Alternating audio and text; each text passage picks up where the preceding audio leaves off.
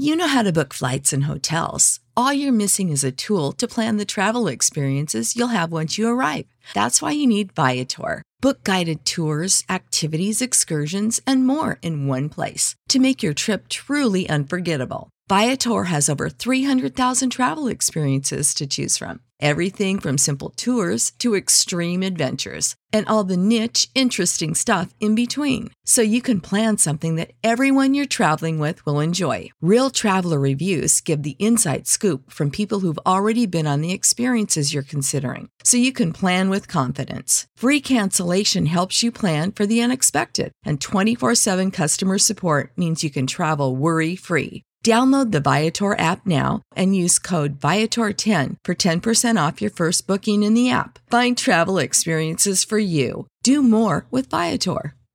Support for this podcast and the following message come from Corient. Corient provides wealth management services centered around you. They focus on exceeding your expectations and simplifying your life. Corient has been helping high achievers just like you enjoy their lives more fully, preserve their wealth, and provide for the people, causes, and communities they care about. As one of the largest integrated fee only registered investment advisors in the U.S., Corient has deeply experienced teams in 23 strategic locations. Corient has extensive knowledge spanning the full spectrum of planning, investing, lending, and money management disciplines. Leverage Corient's exclusive network of experts to craft custom solutions designed to help you reach your financial goals, no matter how complex they may be. Real wealth requires real solutions. For more information, connect with a wealth advisor today at corient.com. That's C O R I E N T.com. Corient.com.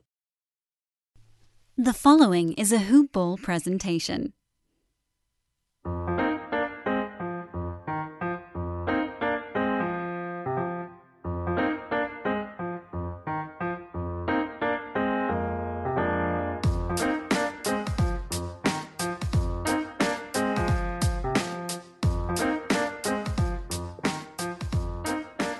Hoop Ballers! Welcome back to another episode of Today in Sports Betting. I'm your host, Devin Ellington at DALE007 on Twitter. And this is a hoop-ball.com presentation. Go to hoop-ball.com. I know, I know, I know. We're still working on the domain. There's people that don't want to give that hyphen up. But for now, hoop-ball.com. Go over there, check out the premium content wager pass, $9.99 a month, 33 cents a day, 10 professional handicappers. Can't really ask for much more value than that. I mean, I guess you could, but I don't know if you'll find it. Uh, free content, forums, fantasy basketball communities. At Hoopball Gaming is the gambling division's specific Twitter, where you'll see the show links and all of our plays at Hoopball Tweets. You know, that's just going to be the motherboard. If you need some just basic basketball information, injury t- uh, news, and tickers, that kind of stuff, we've got you covered there. And then also, don't want to forget to talk about manscaped.com, the show's sponsor. Go over there, use promo code hoopball20, H O O P B A L L 20, and you will get 20% off as well as free shipping. I recommend using it on at least the Lawnmower 3.0 which has a built-in LED light and anti-tugless technology. I've never had a razor that resembled RoboCop so much, and it's awesome. So go use that. Get some of those beard bombs and oils and hair scrubs for us men. Uh, the razor quality is phenomenal. Weed whacker, get that if you have nose and ear hair issues like I do. I'm pushing 30, so it's it, it's bound to happen. It's happening a lot more frequently now. So Hoopball20 is the promo code. Use that. Go over to manscaped.com. Let them know we sent you and get your lawn mowed. So I like getting the intros and stuff in the premium hooblaw out of the way a little quicker whenever I have an exciting show, whenever I have an awesome guest coming on the show. And that is the exact occurrence for today, March 2nd, 2021. Happy birthday, Pops. Uh, he's not my guest. I didn't bring my dad on for today, but uh, one person that is on the show today is someone that I look up to, kind of like Uh, oh, that's a little weird. I'm not going to say that. but, I, look up to him. Uh, man, so I'm just going to go ahead and get right into it. An, another gracious guest of Odd Shark just coming on Hoopball. And again, it's just like a little fangirl moment. Anytime I have one of these affiliates or uh, one of these affiliates of Odd Shark on, and you know, the work I've preached about it on the show, the data, the content. I know a lot of you in the Discord servers for our premium use Odd Shark. You know, you guys are referencing them all the time. So I know you're familiar, and this is going to be a treat. So without further ado, and gee, I, am sorry if I pronounced the last name lo- wrong. I'm I, am i am from Oklahoma, so I got that Midwestern draw. But uh, Mr. Gallant, Great, I, great pronunciation. Okay, all right. You know, I get self conscious because there's just some names where us Midwesterners add an extra syllable in, and it's it's just messy sometimes. Uh, or you don't need to be you don't need to be from the Midwest to do that, man. I've been I've been dealing with that my entire life. Fair enough. Fair enough. Well, yes, folks. Without further ado, uh, Gal Gallant from Odd Shark and the prop king, self-proclaimed. Uh, but I mean, I, I, I think there's, I see the Twitter following and the Twitter interactions. There's a lot of people that proclaim you as the, uh, the prop king. So turnover, uh, you know, d- the end of drives kind of result bets, just the most crazy value driven. Uh, we'll get into the NBA underdog stuff, but I'm getting way ahead of my marbles. He's at G Dog 5000, all caps on Twitter check his workout over at oddshark.com, obviously. But gee, I'm gonna let you just take it from here. Uh, yeah, I, sure, I, spilled, I, spilled, most of the marbles, but I no, no, De- no, Devin, you, uh, you, you promoted me well. So, um, so yeah, I'm Gilles Gallant. I'm with Oddshark. I uh, I write NBA and NFL mainly uh, for the site, but I go and I, I kind of master of all, maybe master of none, depending on how you view me. Um, I mean, I think you sold me fairly well. I think one thing you did omit from my bio is uh, I have a very punchable face. Um, for anybody who happens to be listening, uh, you might not be able to see it, but you could just look at my profile picture on Twitter and you'll find out pretty quickly. Um, but yeah, I, I, don't know if I would call myself the king of props in general. I would definitely say that I'm in royalty, at least in line for the throne for touchdown props, uh, specifically for NFL, and maybe to a lesser extent for live turnover props, because that's what I've been doing for turnover props. And uh, you sold it fairly well. Is that what I'm doing is basically playing in game, and I'm playing teams to turn the ball over on a on a respective drive, and I'll post it just before the drive starts sometimes it hits, sometimes it doesn't. Again, a lot of the time, pardon me, uh, the spreads are plus 500, or pardon me, the, the odds are plus 400 or plus 500. So an applied probability around there of probably less 20% or less. So a lot of the time, I do hit them, but at the same time, I think what I've done now is I've maybe had a little too much early success where now uh, a lot of my following uh, maybe are wondering why I'm not hitting them anymore or why I'm having struggles sometimes because the reality is that the probability of them hitting is probably less than 20%. But uh, when you have a little bit of a run like I did, maybe in my first couple of seasons of working with OddsShark, um, win, winning is expected. Well, I mean, when you think of the you know organization of Odd Shark. I mean, winning you know it's kind of the content that you guys put out is phenomenal so the fact that each of you has your own specific niche that you're really really phenomenal at uh sorry for the pressure bud but your following expects no, you to I, win. I, I know i appreciate that devin honestly yeah. like that's the thing like I, anytime i have support from guys like you or you know or other followers or whatever like it's something that i never really thought of that was going to happen um, when i started at oddshark it was more just here are the angles that I like to play. Here are the uh, you know the the narratives or the, the the angles or the stats that I consider that are important. Um, and like my colleagues, like Joe Osborne, we have different betting styles. We can both be successful.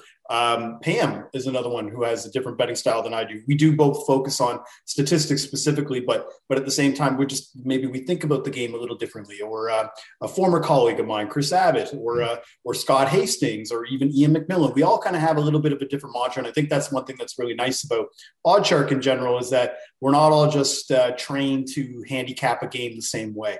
Right, right. It gives a different sharp perspective for sure from each of you. Um, lots of great name drops there again. Uh, a lot of odd shark history here on the show, and um, just continuingly, uh, you know, gladly continuing it. So, um, you know, we talked about odd shark and everything, and told the folks about the Twitter handle. Is there is there any other are there are you active anywhere else? Are you putting content out anywhere else? i mean that, that outside of oddshark and twitter that's pretty much yeah. as far as i like to go because uh, i mean i'm not old but i just i don't like to do a ton of social media. So i'm not like on tiktok and to a lesser extent i'm not really on instagram that much or even facebook for that matter. I'm not really that much on it anymore. Twitter the only reason i'm on it is to promote my content from OddsShark and obviously post my picks when I decide to play them. Um, I don't necessarily put, post every play that I do just because I don't want my feed to only be that. Plus, I don't. I think that's the other thing too is just the stigma that a lot of the time, a lot of followers, especially new people who might follow me, um, think that that's all I exist to do, or that I'm, you know, where's your premium package, where's the VIP package, that kind of thing.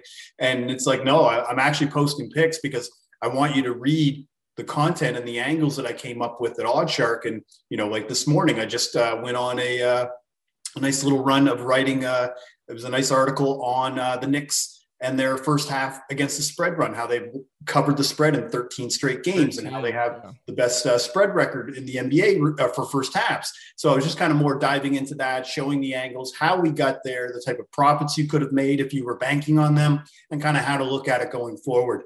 but if I just posted Knicks first half spread against the Spurs tonight and didn't preview the the article or whatever else, then most people would just think that I'm just betting on the Knicks tonight and that's it. And it's like, no, here's actually the reasons why. Here's some of the stuff that I went through. Here's kind of a recap and kind of get you up to speed if you weren't paying attention, because I don't expect everybody to be paying attention to first half spreads, let alone about the Knicks who haven't been relevant in years. Yeah, it's uh again phenomenal uh pointing that out because personally and in, in vanity speaking, uh, for me, whenever I first started handicapping and doing this endeavor of recording and you know writing my own stuff, uh, NBA first half betting numbers and everything, the way that it was broken down by the team and uh, Mr. JTFOZ. Yes, Joe uh, Osborne. Joe Osborne. I call him Papa Joe whenever I interact on, on Twitter with them. So uh, you know, just the that's what I love. And then the first quarter numbers too, the the updated numbers that you guys continuously put up on that. And um yeah, I mean, I could just pretty much fill this whole episode about high praises for OddsShark and what I'm, I'm for it. I'm okay yeah. with it. We could we can use this entire time if you just want to sit here and and relish me with compliments. I'll, I'll take it. Uh, it's a little flattering, but at the same time, uh, I don't get it in very many other walks of life. So again, if you just want to sit there and do that, I'll just sit here and listen. If you just want Fair to keep enough. going. I'll paint you one like one of my French girls or something like that.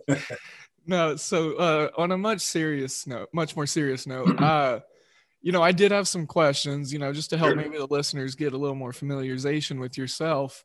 Because uh, obviously, you know, I, I followed you for a little while now, and I I'm a little more familiar, perhaps, but you know, and then one of those things being that OddsShark is a native of Canada, and I believe I asked you this off camera, but for the listener's sake, you know, yeah. are you as well? And if you I am, are, yeah, and I think uh, I mean, I don't know if people could tell from my accent or maybe from the look or even just the name, because the name, honestly, uh, Gilles Gallant, uh, is probably the most like it's Acadian, first off, but it's probably like if you were to look up Acadian history, it's probably the most Acadian name you could find outside of, say, like Jacques Cartier or like, or like Samuel de Champlain. Like, you know what I mean? Like, my name is like the next step lower. So, uh, the name I think is a pretty dead giveaway that I'm Canadian.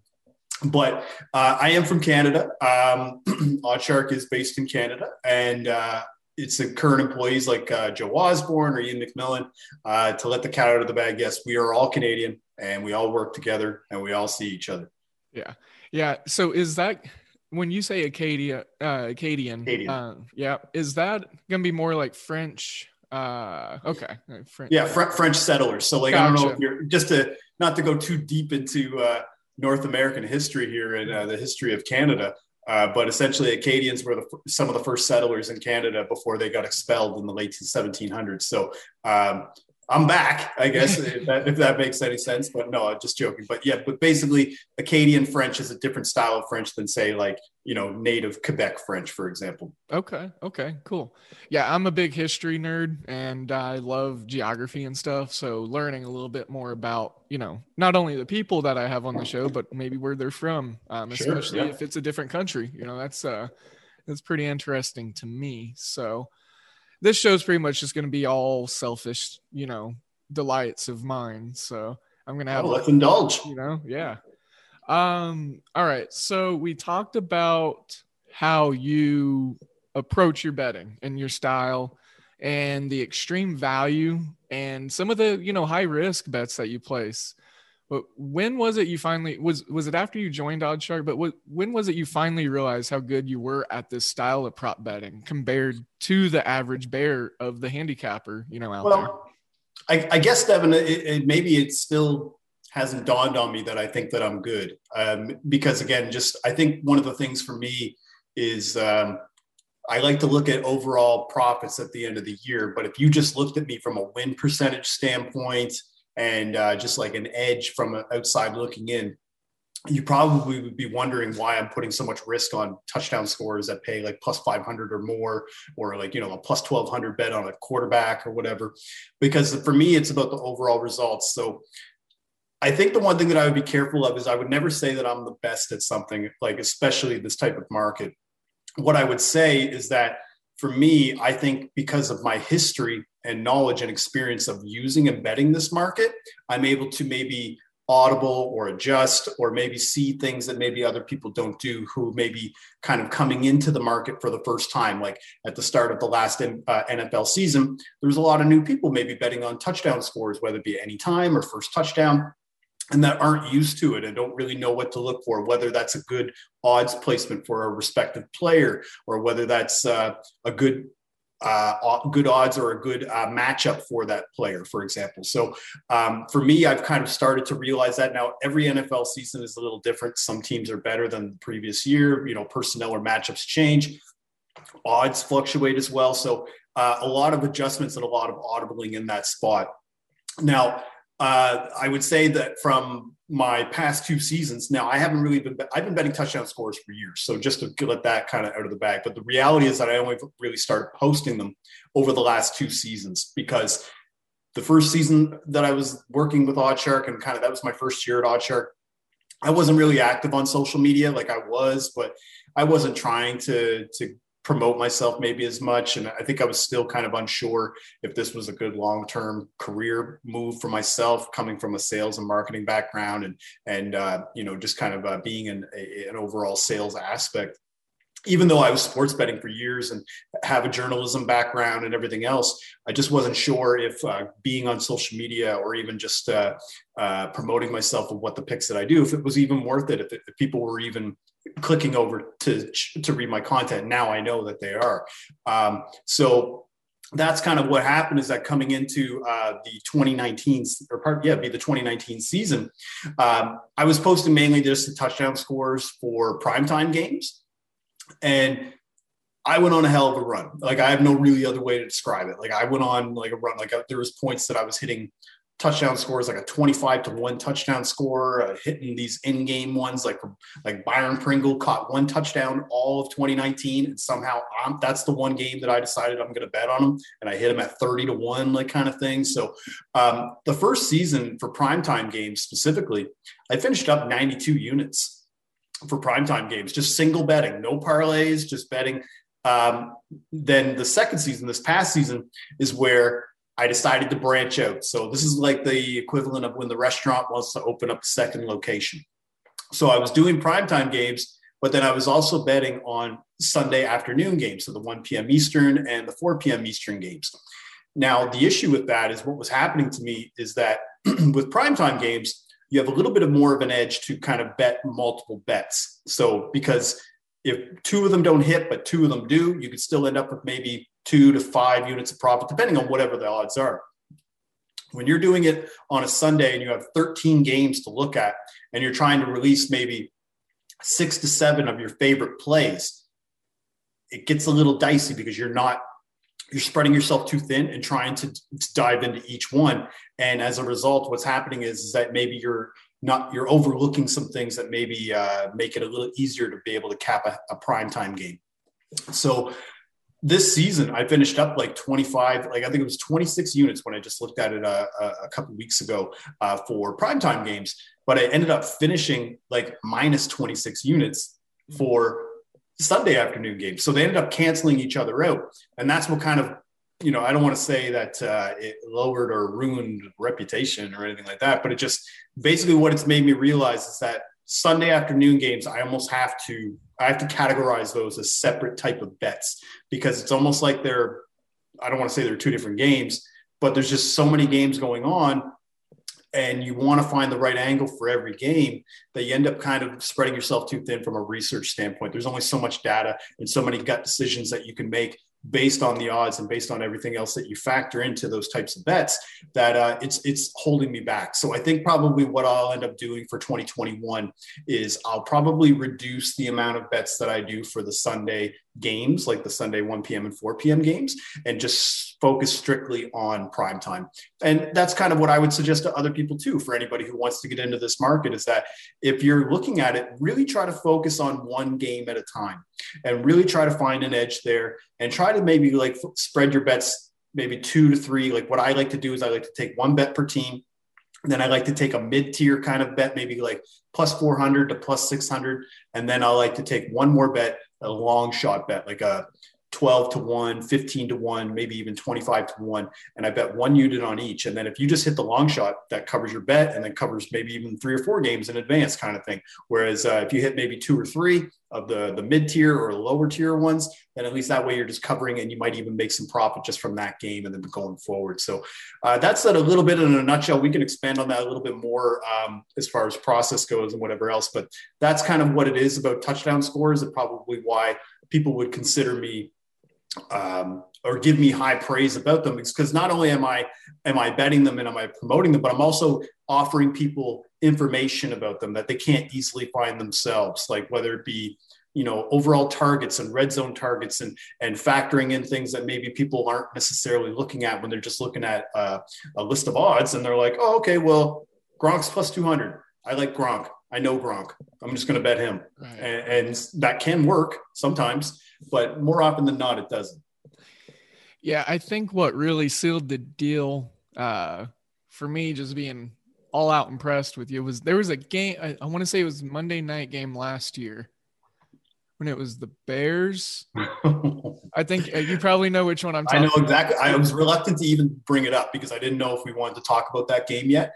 Um, but, but that is the game that essentially, uh, I don't want to call it I don't know how it sounds lame to even say it out loud. It made me Twitter famous for like a day. Yeah. You know what I mean? I guess. Um, I can go into that story if you want, but essentially what it is, it was week three of the 2019 season. It was the Bears on the road playing the Washington football team. That's what it was. Yeah. And it was Case Keenum that quarterback. And essentially, this was one of the first times that I had ever bet live turnover props. So this is what this is all about. That game, what I did was I looked at kind of Washington's personnel and I realized I was looking at Case Keenum and I was looking at his yards per attempt. And I was also looking at, you could find these anywhere, but online, but I was looking at his throw spray chart in a sense, like looking to see kind of where most of his, were they going to the sidelines? Were they going over the middle? And how, how many yards were they going? And I was looking at Keenum's stuff through the first two games of the season. And I was like, man, he throws it over the middle way too much for how talented he is, which is not much. Like, I mean, yes, he did take, technically take the Vikings to 13 and three the year before, but there's a reason why he got exposed in that NFC championship game versus the Eagles. But nevertheless, basically what I did is for, I bet Washington turnover on four of five, four of their first five drives. Hit every one at plus 450. First, like it was first drive of the game. Bears have it, or pardon me, uh, the, the Washington has it. I wanted to say Redskins there, but I won't. I'm going to neglect to say that. But what Keenum basically throws it over the middle. Ha Clinton Dix takes it back for a pick six immediately. Like I, and so that kind of blew up where people were like, "Holy crap!" Like that that guy just predicted that and i posted it like five minutes before it happened and people were just like oh my god like and i decided the next drive i'm to run it back. I'm like why not? It's like you know whatever the bears are you know and the bears are a fairly strong defense especially even like i know that they were coming off the 2018 season where they were really strong from a defensive standpoint. 2019 they had regressed a little bit but they still had a lot of talent to be able to force these kinds of turnovers against a team like that. And they got a strip sack on the next one. The when I say I bet four or five, they had five turnovers that game. I didn't bet the third one because I ended up going to the washroom because I was so amped. I had to use, I had to pee, and I come back and they turn the ball over again. And I'm like, are you effing kidding me? I cannot believe I missed out on that. So that's what ended up happening is I bet four of the five turnovers and I hit them each time while posting them on Twitter beforehand. And that's how I've kind of gotten a little bit of a, a following as a result. So I ended up finishing that game up 32 units for that oh game. Oh my gosh. I'm very happy. Like it was one of those like I, I'll tell my grandchildren about that type of story. Yeah. Um, but it was one of the types of angles that I just happened to recognize at the moment. Um, it's one of the uh, I can't really explain other than a gut feel. Like obviously I had all the stats to support it, but even then it's still a little ballsy to take a turnover prop when it's so easy for a quarterback just to throw a ball in the dirt and then punt it away, especially if you're a struggling offense in the NFL. And yeah, so this that season I was having lots of luck with it because I was identifying matchups where you're seeing this very stout defense, like Patriots defense in the first eight weeks of 2019 was oh amazing oh for this type of bet. And they were playing against chumpy teams like the Jets and the Giants with quarterbacks who love to turn the ball over. So again, if you, if the book is going to offer me plus 400 on a drive, to turn the ball over and you've got Sam Darnold or, or Daniel Jones throwing the ball against this type of defense, I'm going to bet it probably each time for the first four drives because at those odds, if you hit it once, you're up profit immediately. So uh, that's kind of how I looked at it as a long term game. Uh, I'm saying from a turnover prop standpoint, for anybody who is planning to do this type of prop or even looking into it for next season, uh, use those types of stats to look at kind of where you could find defensive and offensive mismatches for that and be prepared to lose that's the other thing too is that with any of these bets, uh, there are times where I will bet the first four drives and I lose four units right there just from that game because it just didn't work out. And uh, but at the same time, there are other games where I've hit two of four and I'll make eight units of profit immediately, just uh, or six units of profit rather, uh, if they're all at plus 400 odds. And I just I'm like, okay, done you know, first half is over. I can go to bed now. Like I'm already up six units. I don't even care how the rest of this game goes. And that's the one thing that I would say is that you have to, I almost have to have separate bank rolls. I have bank rolls for touchdown scores. I have bank rolls for turnover props and I keep them separate because if you try to include them and you try to look at overall profits together, you'll just make your head spin with trying to make it so that way you can just end up with profit at the end of the day. That's a really good deep dive and curtain pull from you on that. Um, and I, I really just wanted to talk about that specific game because I'm not sure if, you know, some of the newer listeners or just some of our listeners in general. You can go um, look it up. Week yeah. three. You go look it up. Like, I mean, I have. Uh, I'll probably tweet it out maybe next this upcoming year. Just like, like anniversary. A, yeah, yeah. Like I, I, don't really do that that very often on Twitter, but you can go look it up. Week three, Bears versus Washington uh, yeah. in 2019. It was yeah. just a turnover fest for Washington, and it was hilarious. I was just sitting there looking at Twitter and looking up at the screen. I'm, I'm just like, no way. No way. And it was like the third one in a row. I was like, oh, I had people texting me while it was happening. They're like, dude, just pull the chute and get out. Like you're up this much. Like, what's the point? And I'm like, you watch, you watch. And they're like, are you effing kidding me? Like I like my phone was blowing up pretty much the entire night. Yeah. It was a cool, cool thing to see. I never really one uh, known of a handicapper that was taking those kinds of angles, but you know, two also just the the Nostradamus like approach. And you spoke about gut feeling a couple of times, and people may think as handicappers, you know, we just rely on you know, personnel and numbers and meat and potatoes, and that's it. But to be honest, when I'm looking through a card and I'm doing my first digs and like I'm trying to figure out what I want to put on it, I use a lot of my, you know, just basic sports IQ and familiarization and gut feelings about when I'm building a card. So, on top of that gut feeling, and then a bit more of the process that you already explained, what would you say that you tend to, you know, break down more of or really just rely on more? You know, would it be the quantitative measures of probability and outcome? Or is it that gut that you spoke of a couple of times? I think it depends on the sport. Mm. So if we're doing touchdown scores, a lot of the time it's going to be stats, then odds, then personnel in that order. But a lot of the time, the gut will be the overriding factor of like this. It's the CEO of my betting strategy in a sense. Like it's like, okay, we have all these factors, you presented it to me. The gut now has to make the decision based on what we've seen. So with touchdown scores, like I I have to know snap counts. I have to know targets. I have to know red zone opportunities. I have to know, like, you have to know these things before you make a bet like that. Because if you're just looking at the odds and you think to yourself, okay, Alvin Kamara at minus 150, that's a lock. It's not. Like, you know, he probably hit, when I looked at his 16 game schedule this past season, he scored touchdowns in, oof, I want to say 10 of the 16 games. And he was minus odds for every game.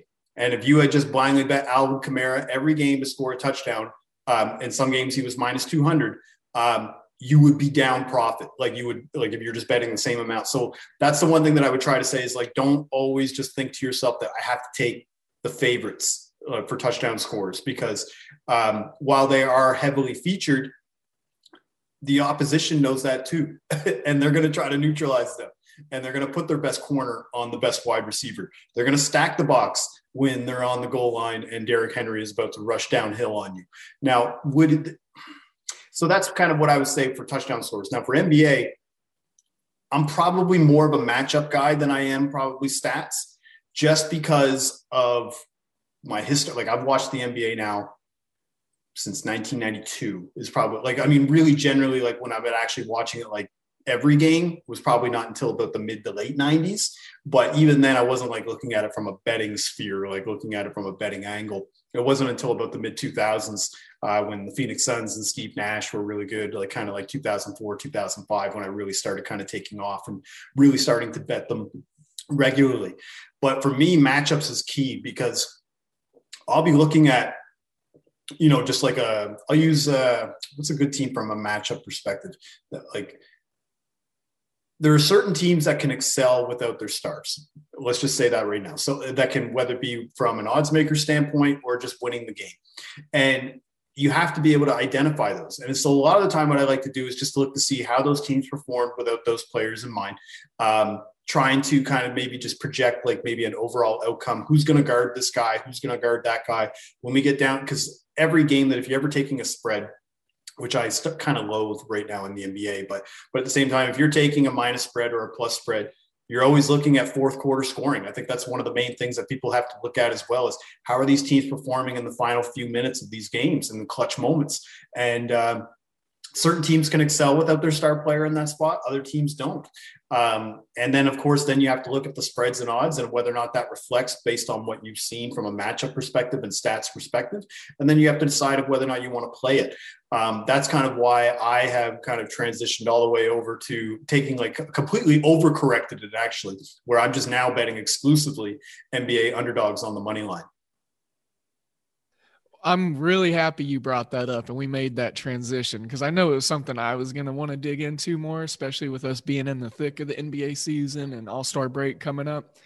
Um, it's hard to find anything better than mid 90s and early 2000s basketball, though, while we're, you know, on that tangent. Uh, there's just some of those teams that man, they were just so good. You know, the early 2000s Kings teams, the early 2000s Easily. Pacers yeah. teams, the Suns you referenced to.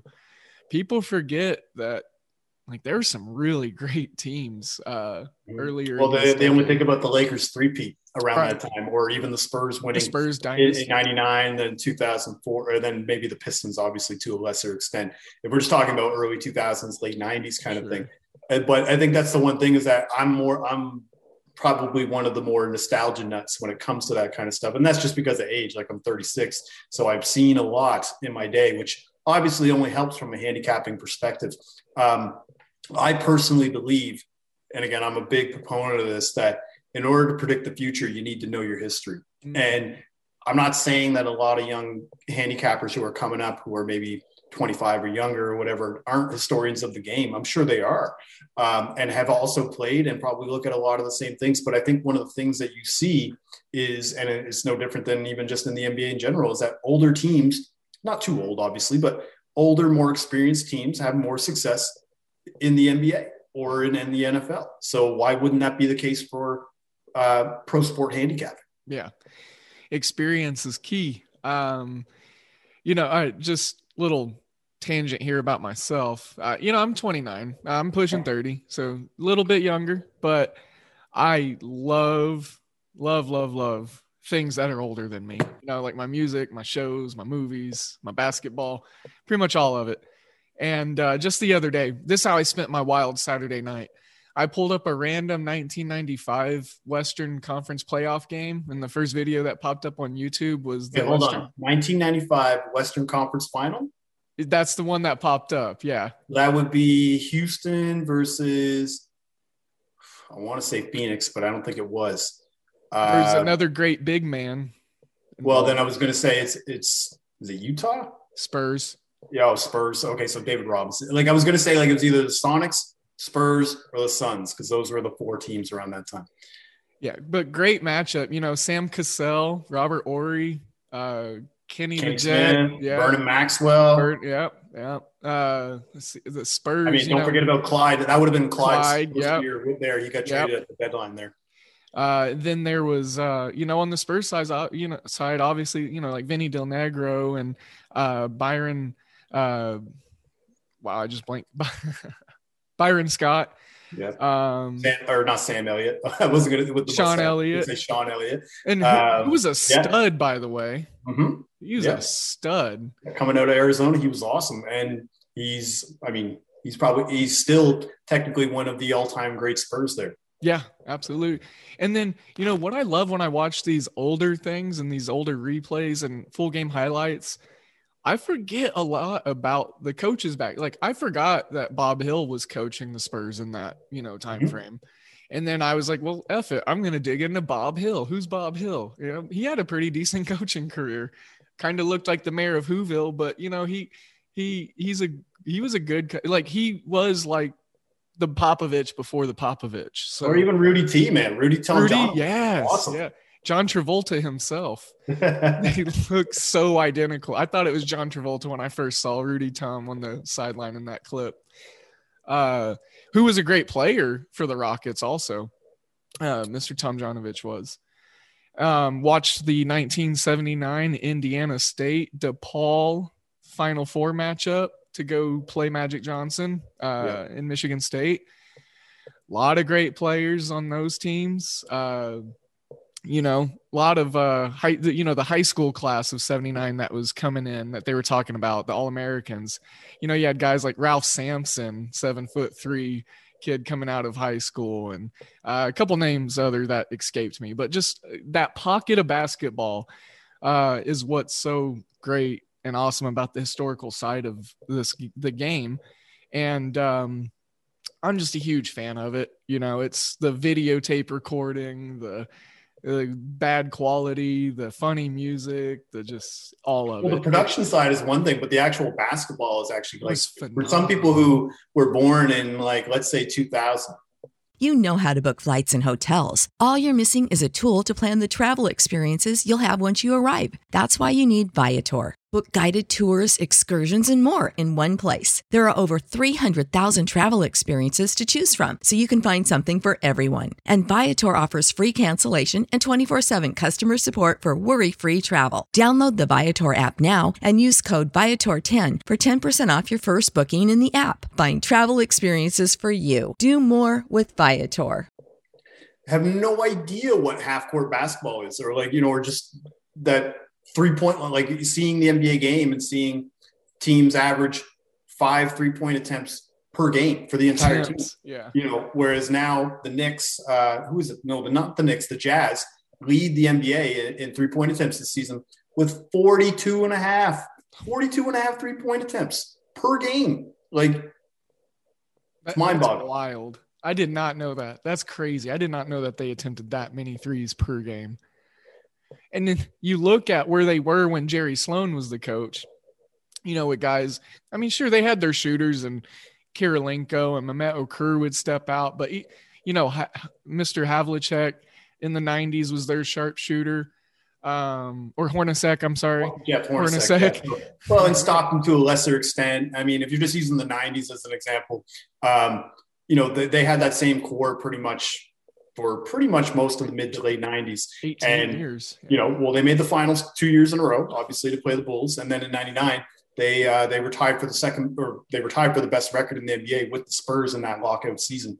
And then, uh, and I'm pretty sure Malone won MVP that year. And then the next year, like they made the playoffs every year that Malone and Stockton were like were on the team. So yeah, yeah, just a great model of consistency. And of course, there's the nostalgic throwback of having the Supersonics as an NBA franchise, which Adam Silver, if you're listening, which I've heard he is a frequent listener of this podcast, uh, we need another Seattle team. Um, it would be really great to have. Um, man, was not expecting golf on that little historical tangent. No, but it's I all right, man. I I, like don't mind shooting the shit about basketball and old school basketball, man. I love it.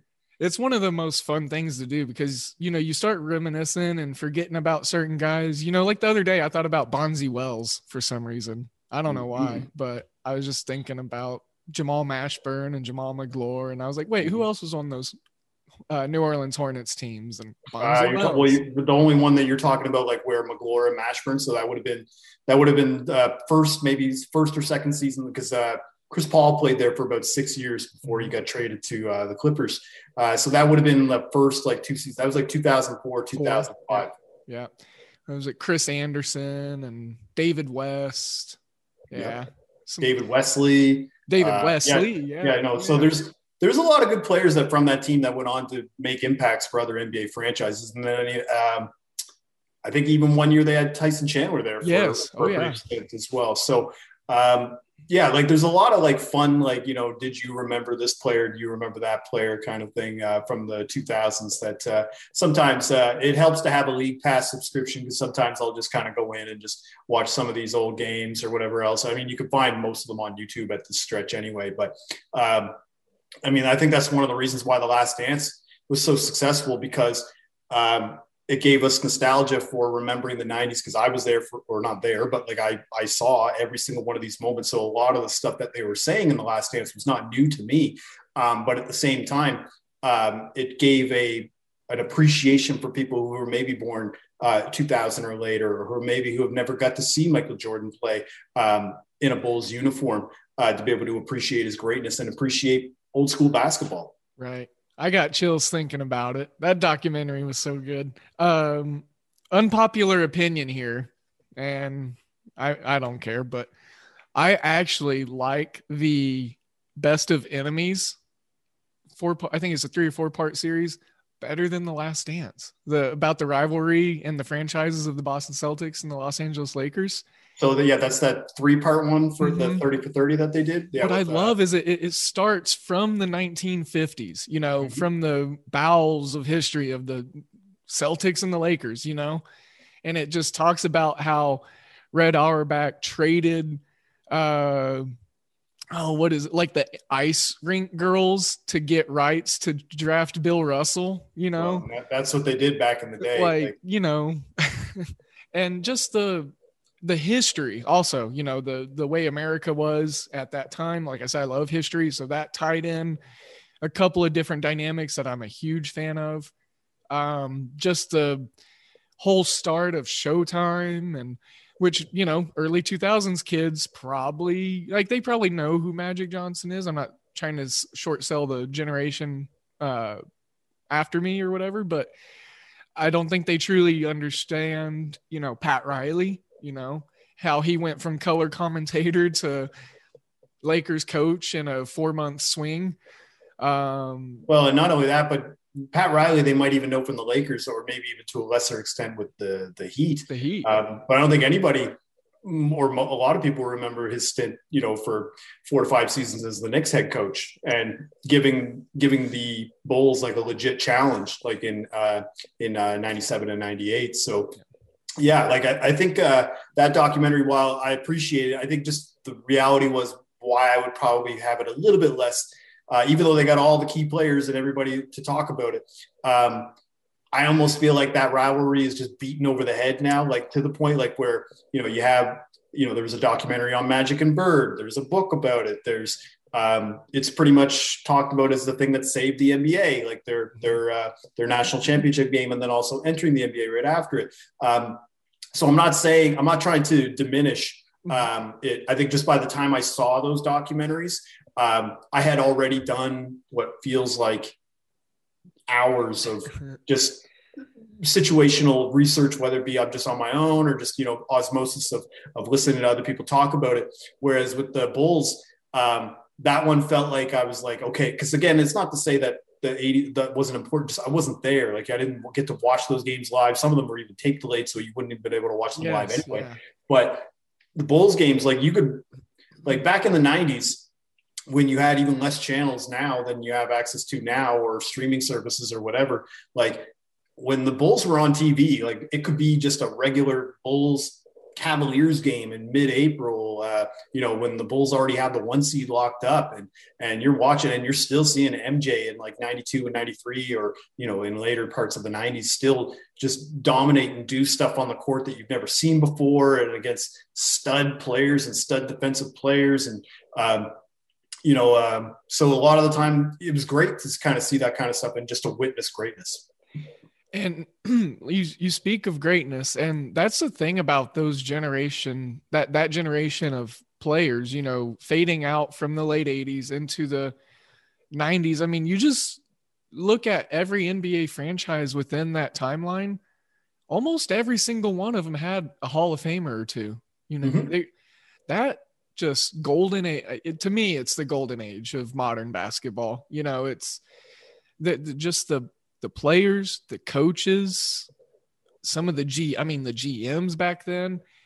It, it just and anywhere in america like you said you know if there was a tv screen it wouldn't have mattered if you were in rhode island if you were in oklahoma if you were out in montana. The bulls were probably going to be on tv and that was just you know that just speaks to the this ain't a word, but I'm going to use it. Phenomedy, phenomedy, uh, or just a phenomenon of. There of you go. I could general. actually just use the real word. Yeah. um. Yeah. It was just, and for me, being someone who is just on that cusp of missing out of being like you know a teenager who loved basketball, uh, and just missing, you know, that greatness of Michael Jordan and the Bulls and the rest of the other Hall of Fame, you know, Bark the Barkleys and the John Starks and the Ewings and Olajuwons and yeah.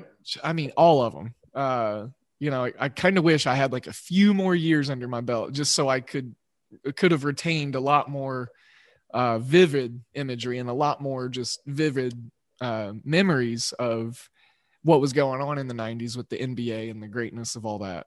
And I think we all feel that if you're an NBA fan, like I feel like I wish I was maybe a little bit older so I could have witnessed um, portions of the Celtics and Lakers dynasties, right? Like just in being able to see them in person, because again, you see all the footage and I can watch a game here, a game there. Um, but just being able to kind of see the way that it developed in real time and how it impacted history, um, those would be the reasons why I wish and again, it's probably the only reason I'll ever wish that I was older. Yeah. For sports and concert events in general. yeah. like, yeah. Seeing like, Led Zeppelin in concert or right. something. I, I, was going to say, I know I'll never get to see the Beastie Boys now, you know? So, like, yeah. I would definitely go back to the 90s to catch a Beastie Boys show. Uh, rest in peace, uh, uh, MCA, mm. best MCs ever. Um, yeah, got some culture and stuff involved in there. I mean, I just I would love to go back and be in the garden, the hot stinky garden in the 70s. Like that just sounds like fun to me. Like if I could well, I'm just thinking like uh cuz I mean, I don't smoke anymore, but I just think of it used to be this way even back in like so I'm from Canada obviously and uh, uh back in the early 2000s you could still uh, smoke in like the concourse of Expo Stadium in Montreal, for example. Like, so back when they were terrible before they moved, like in the 90s, in the late 90s, like you could still kind of go watch like Vladimir Guerrero, like, you know, like, you know what I mean? Like, watch these kind of games. But like, you would literally just leave your seat and go buy like so like two steps away from you they're buying food and buying beer and you're just sitting there hopping a dart kind of thing um, whereas now like you can't smoke at all in these stadiums i mean I mean, I'm not saying that that's a nostalgia thing, but but I'm just saying like that's kind of like you're thinking of the hot, stinky type of environments like that. Um, that's kind of what it reminds me of, and yeah, uh, easily I could still smell the stale smoke. Yeah, yeah. So you're telling me you don't want to go back to being able to smoke in schools and hospitals? yes, uh, let's confirm that. Uh, Gilles is against smoking in hospitals and schools. Hey, it was cool while it lasted. Uh, but yeah, the um, man, the Expos, yeah, I, one of the, I mean, probably the one of the first baseball teams I remember, just because they were so unique looking with that bubble M and the mm-hmm. the colors and the fact that they were the Canadian team of the '90s. Yeah, and most of my family's from there, so um, I don't want to say that I wasn't a Blue Jays fan growing up because I was, but at the same time, I always had a special place for the Expos because they were just kind of the the scrappy kids that yeah. just could never get over the hump. They were basically just a glorified farm team for other teams to poach their talent, kind of thing. To like basically a worse version of the Miami Marlins, if that's possible. I mean, obviously Miami just made the playoffs this year, so they're starting to rebound. But basically, that version where just they would develop these nice homegrown pieces of talent, and they wouldn't be able to afford them because they had a cheap owner, and then would just sell them, and then the the attendance and everything else just declined to the point where uh, the team had no ch- choice but to move uh, to uh, Miami. So, uh, not Miami rather, but just move to Washington. Mm-hmm. And uh, so that's kind of the way it goes, you know. But uh, you know, at the same time, from a nostalgia standpoint, I try not to live too much in the past, just because I've got a nice bright future in front of me. And sometimes, if you focus too much on the past, you don't you don't focus on the present and enjoy what you got you got to relish it. That's for sure. and that's, you know, well said by you. I, you know, I've, I've heard this saying, uh, it's, uh, looking towards the future, but wishing for the past, you know, but for me, it's yeah. like, I kind of want to wish for the future and like look forward to the past. Sure. If that's possible, because it was so awesome. Speaking sports mainly, like, you know, mm. the, the retro kind of stuff, the vintage aspects but yeah, it's um it's weird seeing kind of the metamorphosis that every sports kind of had the undertaking of uh, within each professional league. The NHL also just revolutionizing, becoming more fast, more safe, more, you know, just fluid. Uh, I remember early 2000s hockey, was just clunky and they were beating the piss out of each other. But you're talking about pre lockout hockey basically yeah. so pre 2004 mm. so anything before 2004 um, basically big hulking defensemen who have no skating ability really but are just bullies on the ice and that's all they really do like they were standards for all strong nhl teams so a guy like chris pronger or derian hatcher or these you know just big guys like Zdeno Chara is, is not the best example because he could actually have a little bit of offensive game while also tailoring his game to be aggressive in his own end and protecting it.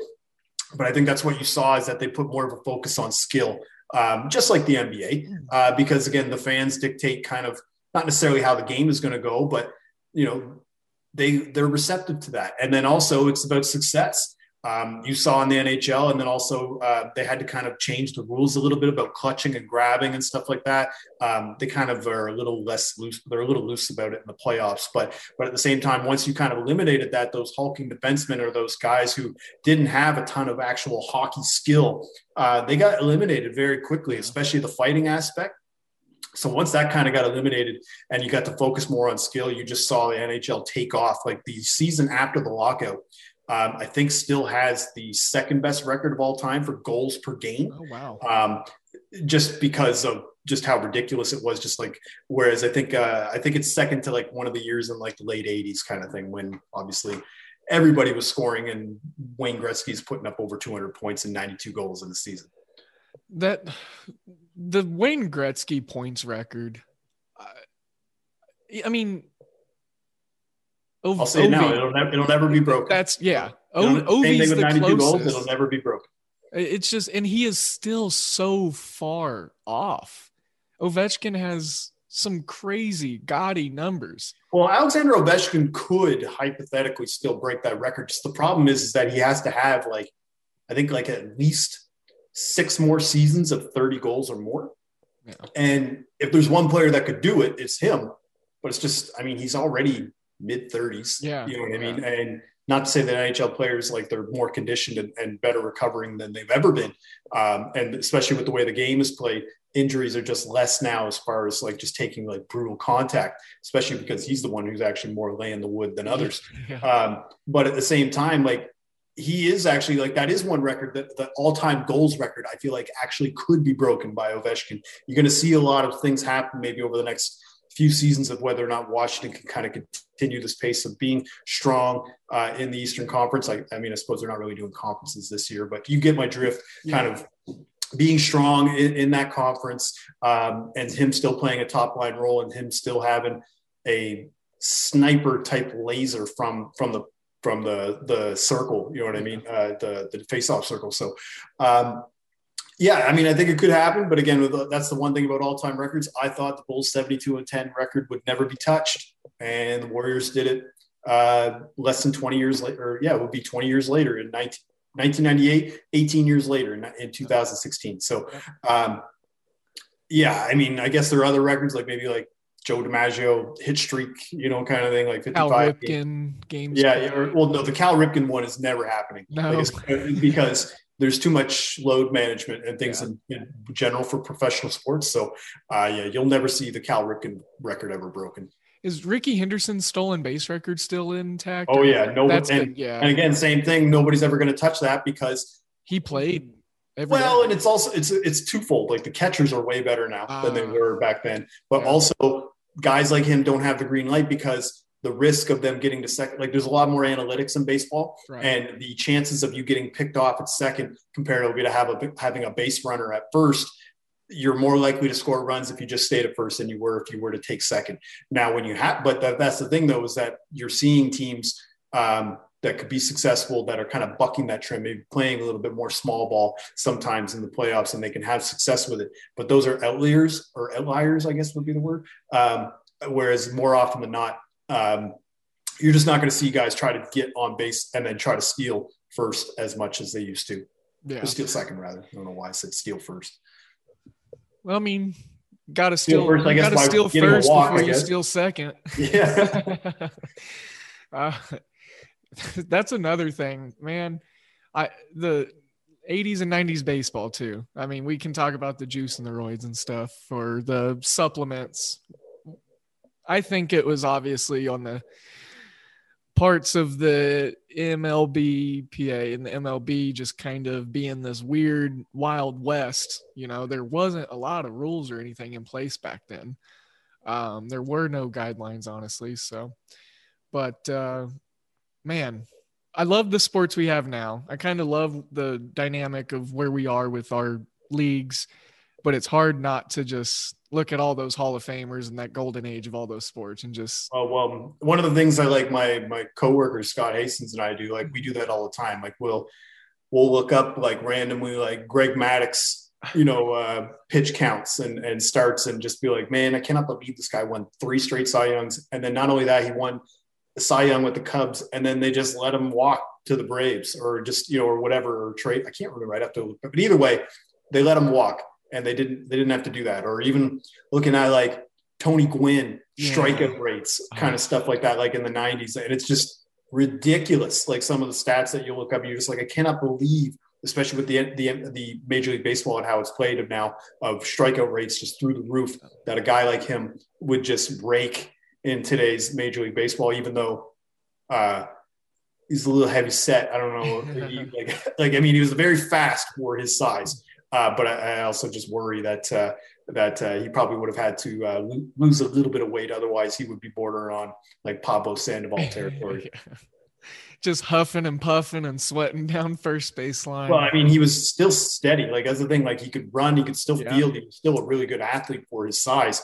But guys like Cecil Fielder and stuff like that. I just don't know how successful they could be in today's Major League Baseball. You know, throwing out those small body, kind of wide load kind of guys, uh, Kirby Puckett. Uh, yeah, another one. R- RIP to him. But I mean, I've I don't think I've ever seen a five foot seven guy jump over the outfield wall so much, you know, with extended no, with his no, arm. and I mean, especially that wall in in well, Minnesota. Former, it's not Target Field now. It used, but but that wall in the old field, like back in the '90s, was just ridiculous. It was uh, like it, it, like it, it didn't have. uh It wasn't like you know green monster type of thing like the Red Sox, but just like the height on it and just the fact that it had huge right field wall random left field wall that was like not as high, but it just didn't make sense from a a uh, uh, a field dynamics standpoint. Like I didn't understand like why they built it that way. And yeah, and you can go back now and watch Kirby Puckett highlights, just seeing him like kind of make these big grabs, timely hits. Like it's not a fluke that they won the World Series back in 1990. Yeah, and uh, that's the thing. A lot of people forget that they won that World Series uh, in the night. And I think they went to back to back World Series. They won one and no, yeah, that's right. Yeah. no, I, I, think they just won the one. They won they the one. Won. Okay, okay, yeah. Um, but yeah, I mean, just it's just like that little stuff that you know, even the more hardcore fans just kind of not forget about, but kind of, you know. Well, baseball is more based on history too. So anybody that you're going to be talking about who's a baseball fan, more than likely is very well aware of the 80s, 90s, and 2000s, just because I mean, one of the things that I would recommend too, if you can get access to it, go watch Ken Burns' documentary on baseball. It oh, is amazing yes. for the 80s yeah. and 90s yeah. because, especially the 90s, like where I was just like kid in a candy store, just watching it and seeing like these old highlights and you know Burns' narration and everything is just so pinpoint. Uh, yeah, check those out um, if you're looking for a little bit of a nostalgia trip down memory lane. I wrote it down. I need to watch it again, but I wrote it down, so I'm gonna find that. I love Ken Burns. Ken Burns is a Man, now I'm in a baseball mood. Gee, I. well, we got baseball coming yeah, up. We, uh, I mean, spring training is up. You know, uh.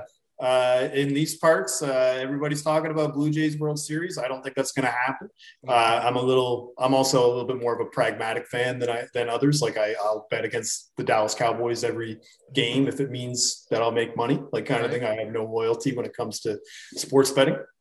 Um, right now, the Jays, I believe, are 18 to 1 to win the World Series. They're probably the third, I think they're third right now in the American League behind the Yankees and the White Sox to win the World Series, um, which kind of ridiculous in my opinion. Like I love George Springer. I love that the fact they got him, but the reality is that behind uh, behind Ryu, they don't really have a ton of great starting pitching, in my opinion, to be able to neutralize like a team like the Yankees or uh, or the White Sox in a seven game series. Yeah. Um, so we'll see. Again, they could surprise. They might be able to trade some prospects and get another stud starting pitcher or, you know, or make some moves. Uh, but we'll see. You know what I mean? I just think that uh, right now, the reason why they're at 18 to one, I don't want to say they're a public team, but they are in Canada for sure. Um, and also just they're one of the few teams outside of the Padres that made the biggest offseason moves. Like, I mean, I know that obviously the Dodgers signing Trevor Bauer is just ridiculous. Like they were already plus 300 to win the World Series. And then they signed Bauer, who is the reigning Cy Young winner in the National League. And he's probably their third best starting pitcher, like behind Kershaw and Walker Buehler. And you could argue on some days that David Price, because he's a lefty and they don't have a left, could be better than Bauer against certain lineups. So it's just a wealth of riches. The Dodgers just print money at this rate. Um, they're probably gonna they're gonna at least win the National League West. I, I, mean, the Padres could challenge them, but I just think the Padres, from an offensive standpoint, just can't hold a candle to what the Dodgers can do.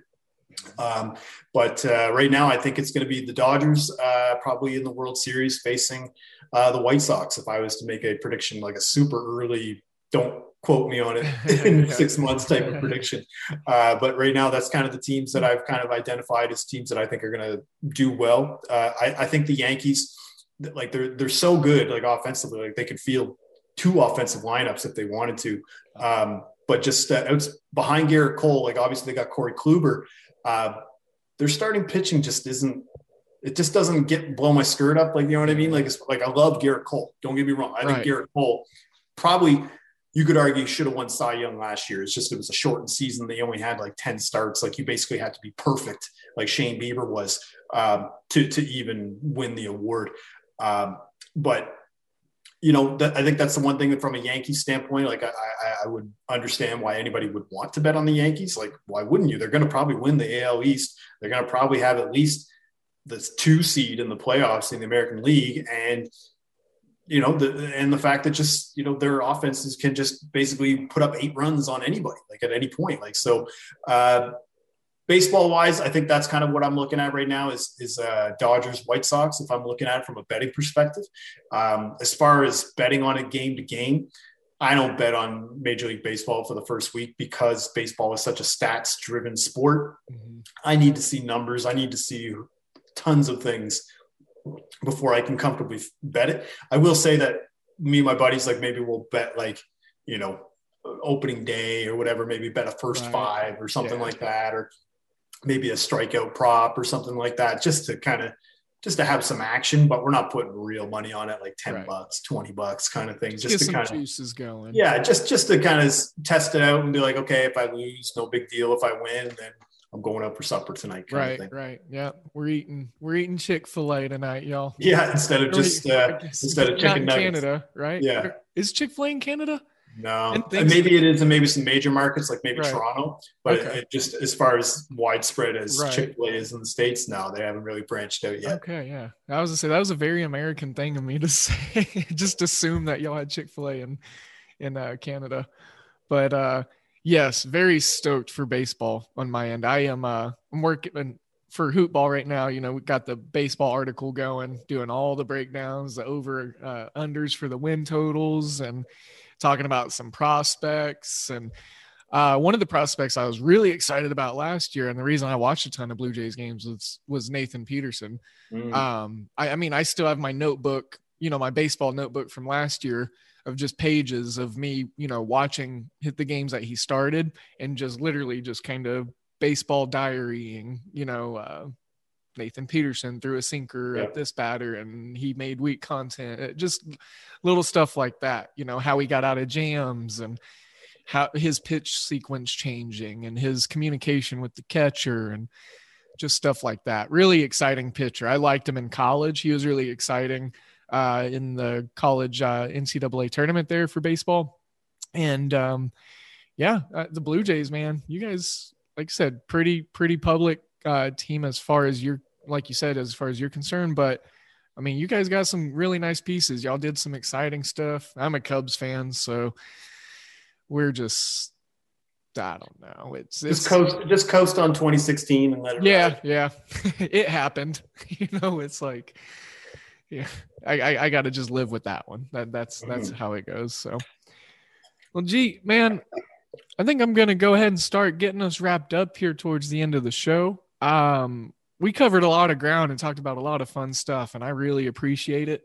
We were able to get some really good insight for the listeners as far as your process, you know, the Wizard of Oz kind of pull the curtain back and um, just just shooting the breeze itself, getting windy here on the podcast. You know that that was something I was looking forward to. I know you're a historian of the games, and uh, you know the nostalgic road travel was always fun.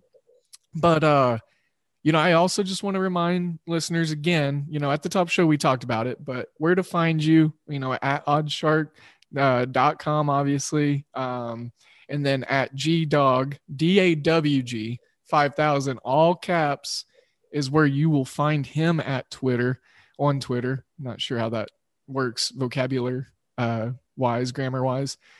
But uh, yeah any other any other things from you? Any other parting words you want to throw out there to the Hoopball listeners before we get yeah yeah. I just wanted to tell anybody who wants to follow me or follow my stuff like again like you just said it it's gdawg five thousand on twitter uh, so gdawg 5000 um, or you can go to oddsshark.com and you go to the NFL and NBA sections, you can find all of my work there. Or if you just want to be able to see kind of what I'm writing, because it's not always about NBA and NFL. Like a couple of weeks ago, or even just this past week, rather, uh, I did a preview on the Golden Globes. Uh, you know, th- these types of things that I kind of try to handicap and, and project odds for. So in my Twitter bio, I have the link directly to my author page at OddsShark, and that has every single piece of content that I've ever written there. So you can read that, kind of get my get a kind of a, a grasp of my style and and and a look at kind of what I'm looking at, and, and you know, you can judge, you can you know, you can comment, you can call me out. I don't really care. You can say whatever you want. It's uh, it's uh, it's the old phrase. It's a free country, as they say, and uh, so yeah, that's pretty much what you could find from me. Now, the one thing that's going to be happening now is I am betting on a lot of NBA underdogs lately. Uh, one of the things I've been promoting a lot lately is the NBA Underdog Report at OddsShark. You can check that out. It's uh, it's on my profile, or you can go to OddsShark's Twitter. Uh, you can see them promoting it as well. And then, of course, uh, March Madness coming up uh, here in a couple of weeks. I'm likely going to take a little break on NBA betting uh, for the rest of the month after, like once we get to the All Star break, so I can focus more of my capital on uh, March Madness games. And uh, once March Madness wraps up, then we're going back into regular season mode and wrapping up those and heading right into playoffs. And then before you know it, the summer will be here and we'll kind of be almost the summer will probably be almost over by the time some of these seasons wrap up. And then we're right back in the NFL. So, um, I'll sleep kind of when I'm dead at this stage. Uh, I got two little ones who kind of keep me up, so they make sure that I don't sleep in. Um, so it helps me, I guess, from a handicapping perspective, that I can get up and start kind of looking at stats. But uh, yeah, check it out. Uh, feel free to DM me if you have questions or if you want to uh, comment on posts. Uh, obviously, try to be nice about it if you can. Uh, uh, but at the same time, yeah, if you ever want to shoot the breeze, uh, or have me on a pod or whatever else, yeah, just reach out. I, would love to chat with you. Well, there you have it, y'all. I mean, that, that was my experience. Uh, I was a little reluctant, a little timid to sh- send a message at first, but you know, here we are, here we are. And I appreciate it. Um, man, we unpacked a good amount. Uh, listeners, don't forget about the five star reviews for us. Excuse me we are still doing the uh, the giveaway, the cash giveaway. You know, you you take a screenshot of that five star review, leave a couple words down, constructive criticism uh, preferred, and uh, screenshot it to you know me or the rest of the hoopball guys, and we'll get you entered in on that drawing to get you a cash prize. So get that going. Leave us some five star reviews. Help us get in there in that algorithm and the search bar and all that good stuff. So we're going to continue to have these awesome guests on the show. We're going to continue making you money and we're going to continue having some really great insight and deep digs and analysis. So, Mr. Gallant, I said I would say it a few times, so here it is again. I thanks, man. Like I appreciate it. Oh, Devin, I appreciate yeah. it, man. And uh, obviously, uh, we had a good chat today, and uh, you know, um, make sure you guys follow um, his pod and make sure to follow him. And uh, you know, he's clearly um, you know a student of the game. If he's able to kind of shoot the shoot the breeze with me about some stuff in the 90s and 2000s and uh, yeah I'm, right now this has been great. So i really appreciate you having me on. Awesome. Well i'm going to reach out to you during baseball season after that first week or two. I think it'd be fun to have you on to talk some numbers that you're looking at once baseball gets nice and analytical and uh, rolling and of course football season uh, you, you might just have to come on every couple months or something. We'll just we'll we'll have a running tab or something. So, but man, I'm gonna wrap a bow on this one. And uh, again, I'm just gonna exit with a thank you to you, and a thank you to the listeners. And uh, as always, I'm sending you all of my good vibes and all of my good energies. And we are looking at a great day today. And uh, let's spread some positivity. Let's be nice. Let's be healthy. Let's be safe and I look forward to the next one. Giles, thanks again, man. Uh, huge, huge honor. Uh, there, there it is. There's the fourth and the fifth one. I told you they were coming in. Oh man, you've rolled out the red carpet for me, Devin. So no, I appreciate everything on this. Awesome. Well, but I'll let you get on with your day. I know you're busy. Uh, good luck with your uh, picks and your plays today and the analysis and uh, just with life in general. But I wish the best for you. No, same. Right back at you, Devin. Awesome. Well, take care, man. You'll hear from me soon, and uh, hopefully, we get you back on here in the next couple months.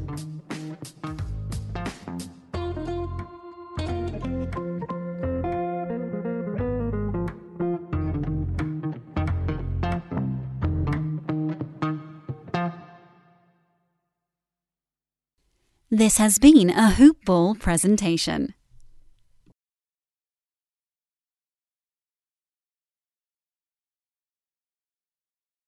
You know how to book flights and hotels. All you're missing is a tool to plan the travel experiences you'll have once you arrive.